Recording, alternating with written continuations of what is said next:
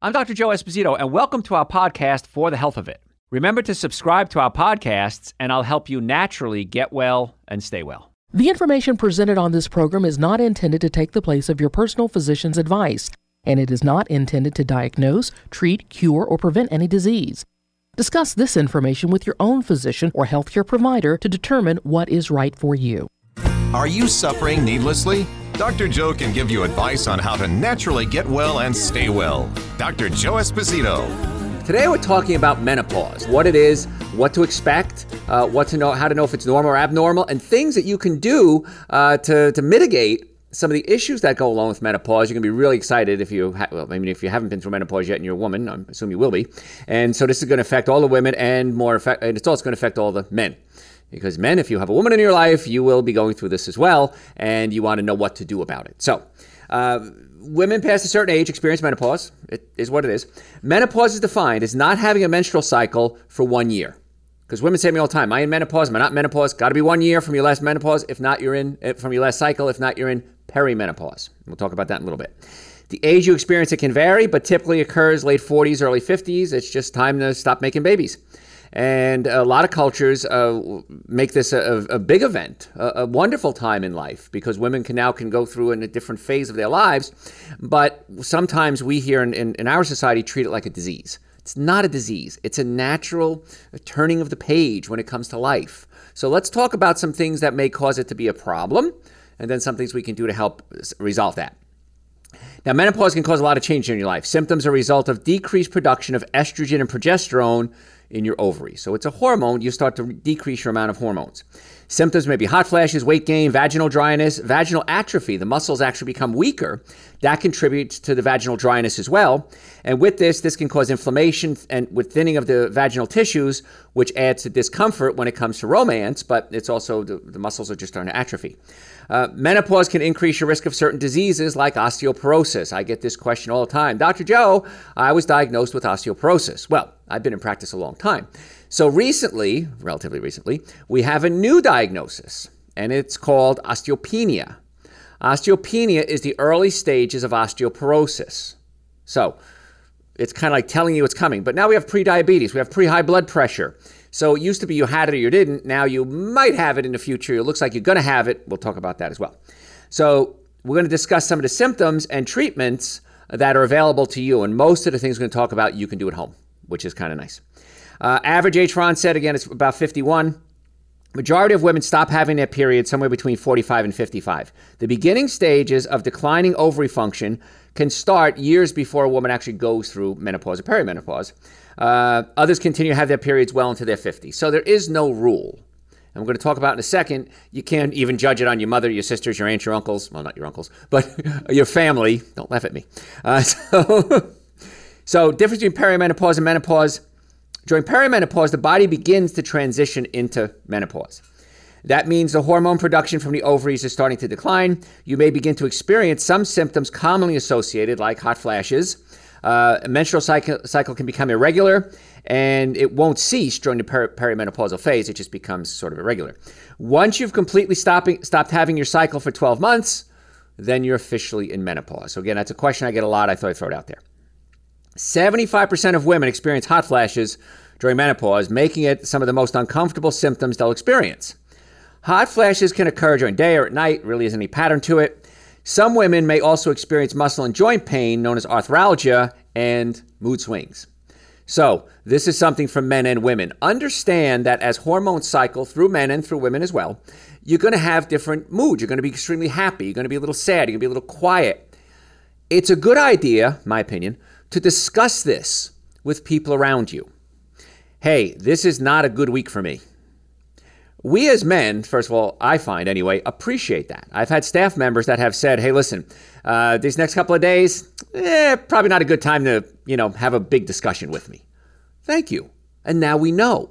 Otherwise, we're not even sure what's going on, and it's okay to share it with your friends and your family as well. Uh, because I know my mother went through hormone changes, and I, as a child, I had no idea what was going on. One minute she's happy, one minute she's sad, one minute she's mad, one minute she's crying.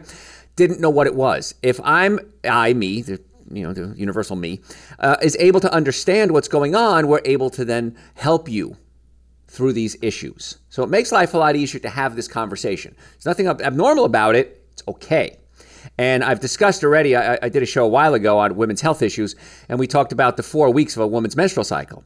And the first week, the woman is just happy and joyous and loving life, and she's cuddly and she's wonderful. And then when she starts to ovulate, she really wants to be close to people. Um, she wants to be close to you, whoever you are. Uh, then the third week, the hormones start to drop. Then the fourth week, of course, is the premenstrual uh, syndrome, and then the, the menstrual cycle. And then all of a sudden, the next week, she's happy again. So we, the public, people you deal with, sometimes don't understand it. Wait a minute, it's, it's like the greatest thing in the world, and then it crashes. So there are four seasons, if you will, and spring, summer, winter, and fall. Uh, spring, I, I, like to call it uh, uh, spring. Yes, spring, summer, winter, and then and and uh, spring, summer, fall, and winter. And then winter would be the time when it's kind of quiet and dark, and it's okay to be there. There's nothing wrong with that as long as we understand that it's happening. So what happens is, as a woman goes through her normal cycles, the body produces estrogen. Estrogen goes up into the hypothalamus in the brain, and the hypothalamus is the thermostat in the brain. So the estrogen can help regulate the thermostat. Now, as the estrogen levels start to drop, the, the, the thermostat isn't getting the signals from the estrogen, the hypothalamus, and so it doesn't know what to do, and there is your hot flashes. So there are certain supplements you can take or certain foods you can eat that can act like estrogen. Okay, they're called phytoestrogens, weak estrogens, and they can actually step in for estrogen and help regulate a lot of those temperatures. Can also help you help regulate mood as well. So we're going to talk about that because it's all about the hormones and the estrogen and, and hypothalamus and how that all affects how the body works.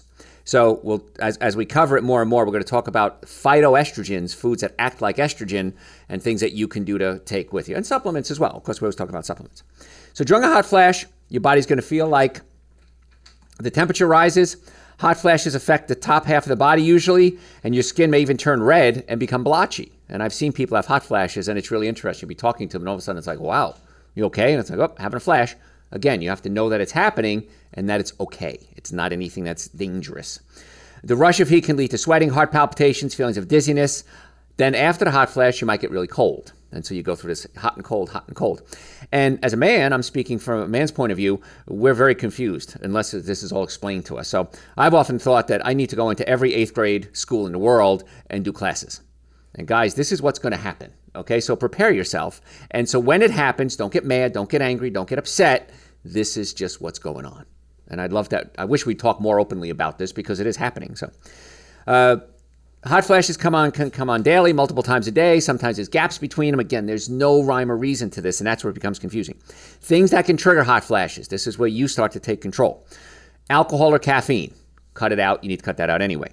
Eating spicy foods, feeling stressed, and being somewhere that it's hot.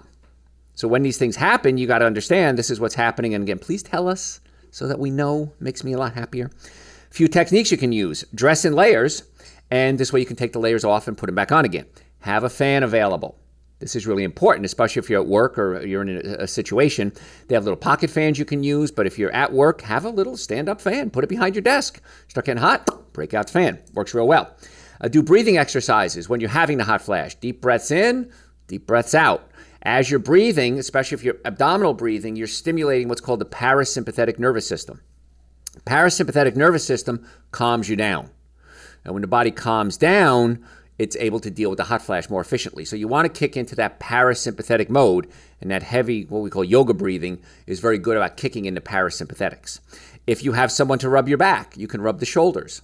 The shoulders, the trapezius muscle, is innervated or supplied by uh, a, para, a, parasympathetic nerve, the spinal accessory nerve. And the spinal accessory nerve uh, controls the, the, the, the trapezius muscles, and when you rub that, it kicks in the parasympathetics so it helps you to relax. That's why getting your shoulders rubbed feels good. Having your arm rub is good, but because it's what's called a cranial nerve and it goes directly into the brain, kicks into parasympathetics, you like having your shoulders rubbed because it helps relax you. Well, it's a nice little thing we can do when having these hormone issues as well. Uh, medications such as birth control pills, hormone therapy, even prescriptions can change the hot flashes and sometimes make them worse as well. So you've got to understand that if you're on birth control pills, there's a lot of issues. Um, We've done, I don't think we ever did a show on birth control. We probably want to consider doing that. I think we may have, but it's probably time for a new one. It's been a while, time for an updated one? Okay. Because there are many options for birth controls, and I can explain the pros and the cons of each one, and then you can kind of decide what's going to work best for you in, in your situation. So, Uh, how, did, how does menopause affect your bone health? Because a lot of women come to me when they're menopausal, perimenopausal, say, Dr. Joe, and I just got this this week, what can I eat to stop osteoporosis?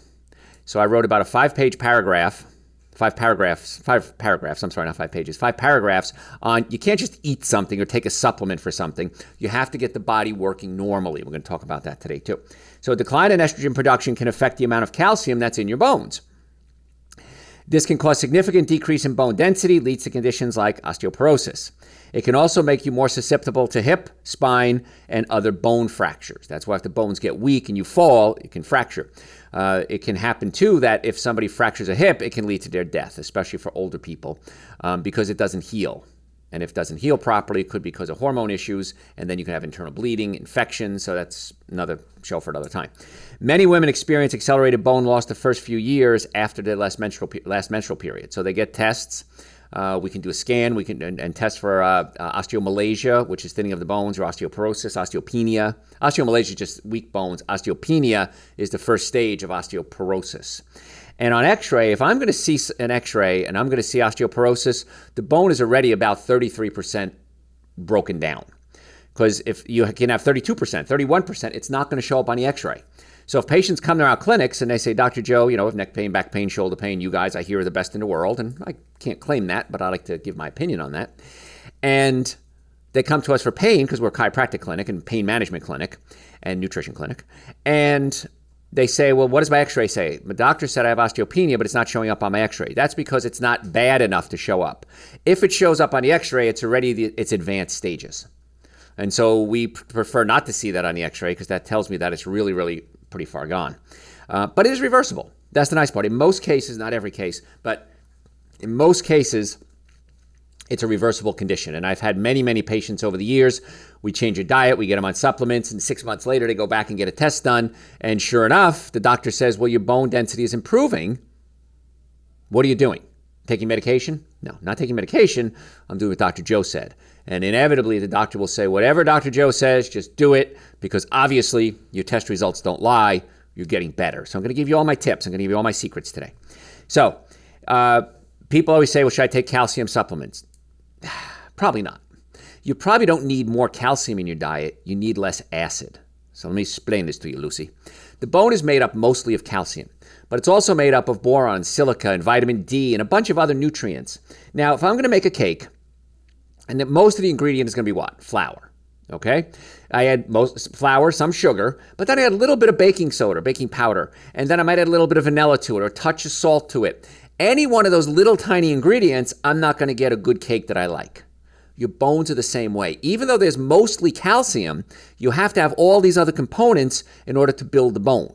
And if you have a high acid diet, when I say acid, alcohol, meat, sugar, dairy, coffee, soda, artificial sweetener, breads, cookies, cakes, donuts, pastas, what most people eat, when you put acid in your body, the acid has to be neutralized. And the body uses calcium as its primary neutralizing agent. So the body will give up calcium from the blood and from the bones to neutralize the acid so that the acid doesn't literally eat away at your body. So if you're eating a high acid diet, you're utilizing or sucking up a lot of the calcium in your body. The blood has to be kept at a certain acid level, what's called pH. Uh, usually about uh, 7.0, 7. Point, yeah, right around 7.0. So if the blood becomes too acidic because you ate an acid diet, the body then dumps calcium into the blood to neutralize those acids. If you're not eating enough calcium, the body then takes it from the bones. But here's the thing once the bu- bu- calcium is taken from the bone into the blood, it can't go back into the bone again. It changes its molecular structure. So then you have to have new calcium come in. So if you're eating a, a diet that's high in calcium, that's great, but you don't want to get too much calcium. And especially calcium supplements like calcium carbonate. Calcium carbonate, not a good form of calcium. It can actually clog up your receptor sites and you don't absorb the good calcium. So I'd rather get your calcium from whole foods, not the store, from actually foods that are unprocessed. So green leafy vegetables, anything red, anything green, strawberries, uh, rhubarb, uh, uh, cherries, uh, uh, red beans, green leafy vegetables. These are all foods that are very high in calcium. So if it's red or green, chances are you're going to get some calcium. And red also is going to be high in iron as well. So you can get calcium from those sources. So if you get it from food, you're most likely not to have too much. Correct. Yeah, you're not going to overdose if you're getting it from food because it's it's in a natural form and the body can utilize. That's a great question, actually. Now, what question? Where do most people think they get their calcium from? Sierra, you can answer this question. Milk. Milk, exactly. Dairy products. Ding, ding, ding, ding. Sarah gets the uh, Sierra. Si- Sarah, who's Sarah? I don't even know anybody. My alter ego. I had an aunt. Well, my aunt, my cousin's aunt was named Sarah. That's the only Sarah I've ever known in my whole life. my, my cousin's my cousin's daughter is named Sarah too, but I don't even know where that came from. Sierra um, is correct. Dairy products. Now, you would think that dairy products are high in calcium. They are. However, there's a study called the Nurses Study. It's been this ongoing study. It's been going on for many, many years, and they're following nurses through their life cycle, and it's going to go on hopefully forever. And what they're finding is, from the long-term studies of nurses, is that ready for this? The more dairy products you consume, the higher the rate of osteoporosis. What? Yes. The more dairy products you consume, the higher the rate of osteoporosis. Because dairy products, first of all, when we pasteurize it, the calcium will bind to a protein called casein. You need an enzyme called rennin to break down the protein and free up the casein. We as adults don't produce rennin. And if you ever see cheese, like you'll see cheese and you'll think, well, I don't eat animal products, I just eat cheese because I'm a vegetarian, not a vegan, it may say made with rennet, R E N N E T T. Rennet, R E N N E T, I'm sorry. Rennet is an enzyme that helps break down proteins in milk. Sounds like a good idea. Where do we get it from? We scrape it from the stomach of dead calves, and that's what get the rennet to mix with the milk to, break down the proteins and create the cheese. So if you think you're not eating animal products, if not you know flesh, if you're eating dairy products, if you're eating cheese and has rennet in it, you're wrong. So we don't produce the enzymes to break down the casein. We pasteurize it. The calcium binds to the casein. Uh, we can't break it down. So a lot of the milk and, and ca- not a, the, the calcium in dairy is not bioavailable. It's not util- utilizable. Is that a word? Utilizable by humans. And also, milk has two proteins in it called methionine and cysteine. Proteins, in many cases, they're called amino acids, need to be neutralized. So your body will use calcium to neutralize the, methi- the proteins in the milk, and a lot of the calcium is bound up in the milk. So you can actually go into negative calcium uh, uh, situation by drinking dairy products, and that's why we have we a higher rate of osteoporosis, not lower. And I'm not a big fan of milk. If you don't know why, go to our website, drjoe.com and DRJOE, and listen to our show we did on dairy products. We did about an hour and a half, two hours on nothing but dairy. And after listening to it, I trust that you too will agree with me that dairy products is not necessary and in fact can actually be bad for you. So, but I digress. Number two allergen. Number one allergen. Number one food allergen. Ding, ding, ding, ding, ding. Sarah, no, Sierra is getting uh, all the points today. Garrett, you're being awfully quiet, so you, you're down two to nothing right now. I win in other things. Okay. Ooh. so we'll move on from there. Uh, so you got to make sure you're getting vitamin D. Vitamin D, I, and, and again, it's it's probably the most important supplement you can take when it comes to the immune system, especially things like viral infections. Um, it's so important for bone health, but you want to make sure it's vitamin D3, not vitamin D2. Vitamin D2 is the synthetic version or the version, because it's sometimes found in mushrooms, vitamin D2, has to be converted into vitamin D3. So vitamin D3 is your better choice. We have a great supplement on our website, drjoe.com, Dr. Joe's vitamin D3. It's also, when we make it, we add K2 to it, vitamin K2. So D3 and K2 work symbiotically, and the vitamin D is going to be necessary to kind of mix all the ingredients to make the bone. So you got to make sure you're getting your vitamin D. If you don't know what your vitamin D levels are, what I recommend is go to our office, go to our website, and you can order a, a, a, blood test that we do. Uh, it's called the micronutrient test, and it's not just for vitamin D. It's for antioxidant level. It's for B, B vitamins. We we can test a lot of different things on our micronutrient test, and one of the things we test is vitamin D. Had mine done not long ago. Vitamin D was bam, perfect, right where it should be. I like it around 60 to 70 uh, micro, uh, nanograms per milliliter is the measurement. That's the optimum level for immune function. So that's why it's really important. And God, I wish I can get out and, and scream it from the rooftops. Folks, if we have concerns about the immune system, you have to get those vitamin D levels up. It's not the pis- plan, uh, panacea, it's not going to end all be all. But I tell you what, if you ask me what's the most important thing you can do if there's a pandemic going around or flu season, it's going to be vitamin D. Now, I'd also say adrenal support as well. Adrenal support is going to be important. Um, glutathione is important for the immune system as well. It helps the liver function. Uh, that's why I take vitamin D and glutathione along with super greens and essential source, which is the minimum supplement you need to take. I take those every single day. Um, and I take adrenal support as well. I take B complex. I take men's hormone support. We'll talk about women's hormone support in a second. Uh, Sierra, remind me if I don't cover that. Women's hormone support and uh, estrogen regulator. When to take it, when not to. Um, so we got to cover those. Those are all important as well. Um, exercise is going to be important. Uh, get out there and do something that's going to make you breathe heavy. Um, I, I, like to garden. I'll go out in the garden, dig a hole. My, I remember my grandfather, my German grandfather, who had many tidbits of wisdom he shared with me. Um, I used to go. I played football and hockey, and I used to work out all the time. And my he would he said to me one day, he says, "Ugh, you want muscles? Here's a shovel. Go dig a hole." And it's true because if you ever dig a hole, no matter how, what kind of shape you're in, you're going to have aches and pains that you never had before. Uh, Dr. Amy, our clinic director for, for all our offices and all our doctors here, uh, she's remodeling her office here at the, at the office. Uh, and um, uh, she was screwing things into a concrete wall. And uh, so she, she, worked hard and she put up, she built desks and everything. And she said, Boy, I tell you what, I never hurt like this before because I never used these types of muscles. So using practical muscles is really important as well. So just do something every day. Uh, go work out, do yoga, um, do something. What? Raking is really good. Raking is great. Make sure you rake one side and then the other side. You don't want to put too much stress on your spine. From a chiropractor, that's my chiropractic advice. But raking, shoveling, perfect. Yeah. Um, you got to cut out alcohol, folks. You got to cut out the acid foods, alcohol, meat, sugar, dairy, coffee, soda, and artificial sweeteners. You got to cut them out. There's no other way around that. And of course, smoking. I don't think I need to tell you not to do, not to smoke. But the acid foods are robbing the body of calcium, and that is a big player when you stop, when you reduce your estrogen and progesterone levels. That's going to affect bone mass.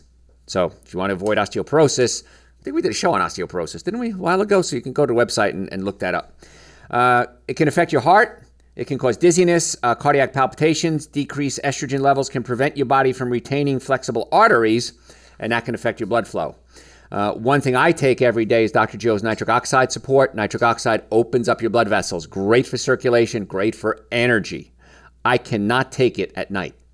Had a patient the other day came in. We put her on a basic plan of nutrients, and she's really sick and had a horrible diet all her life. She's overweight. And she said, Dr. Joe, I'm feeling a little better. I got some energy from the adrenal support and the B complex, and that's helping a lot. She said, but I'm, I still don't feel I have the energy that I need. I got her on a nitric oxide. I told her to take two in the morning, and she came in a couple days later and says, okay, that's where I want to be. And I brought her up to four, actually. She takes four a day, but I can't take it in the morning. I can't take it at night. I have to take it in the morning. It gives me so much energy. Uh, watch your weight, of course, eating a good diet. If you don't know what to eat, go to our website, drjoe.com. Type in, so what can I eat? And we have a whole lecture on the, the, what you should eat.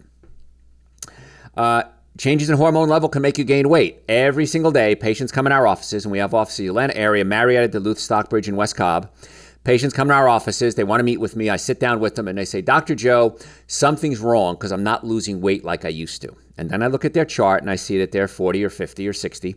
And I said, Yeah, welcome to growing up.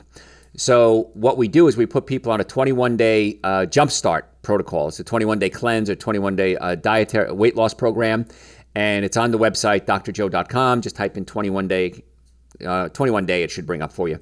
And um, we jumpstart it. Then we put together a nutrition plan for them, and then we talk about supplements as well. Uh, other supplements you might want to consider is uh, women's hormone regulator. It's DHEA. It's on the website drjoe.com, and it helps. Uh, it converts into your sex hormones. So that's important. The estrogen regulator? No, women's women's hormone women's support. support. Yes, uh, the estrogen regulator. Do not take if you're going through menopause. I'm going to tell you not to take one of my supplements. Um, I've tried it on women going through menopause. I've been through menopause. They don't do well with it. What that is, it helps prevent your testosterone from converting into estrogen. After menopause, you want more estrogen. Okay, they're already low in estrogen. We don't. We want to have that natural conversion going on. So uh, the estrogen regulator, great for men. I take it every day. Great for women that are uh, still in their uh, reproductive years. Do not take the estrogen regulator if you're in perimenopause or, or, menopause. Okay, so that's the first time I'll ever tell you not to take one of my supplements. Folks, uh, if you have any health issues, neck pain, back pain, shoulder pain, if you've ever been in a car accident, ever, if the car was damaged, you were damaged 100% of the time. You need to come see us immediately. And all the supplements we talk about are available on the website as well, drjoe.com, and over a thousand hours of podcast, drjoe.com. It's all there. Folks, I'm Dr. Joe Esposito. Tell your friends about the show, and we'll catch you next time. Thanks for listening to For the Health of It. Remember to subscribe to this podcast, and I'll help you naturally get well and stay well. You can also listen to and call into my radio show live Sunday evenings from 7 to 9 Eastern Time on WSBRadio.com and on the WSB Radio app.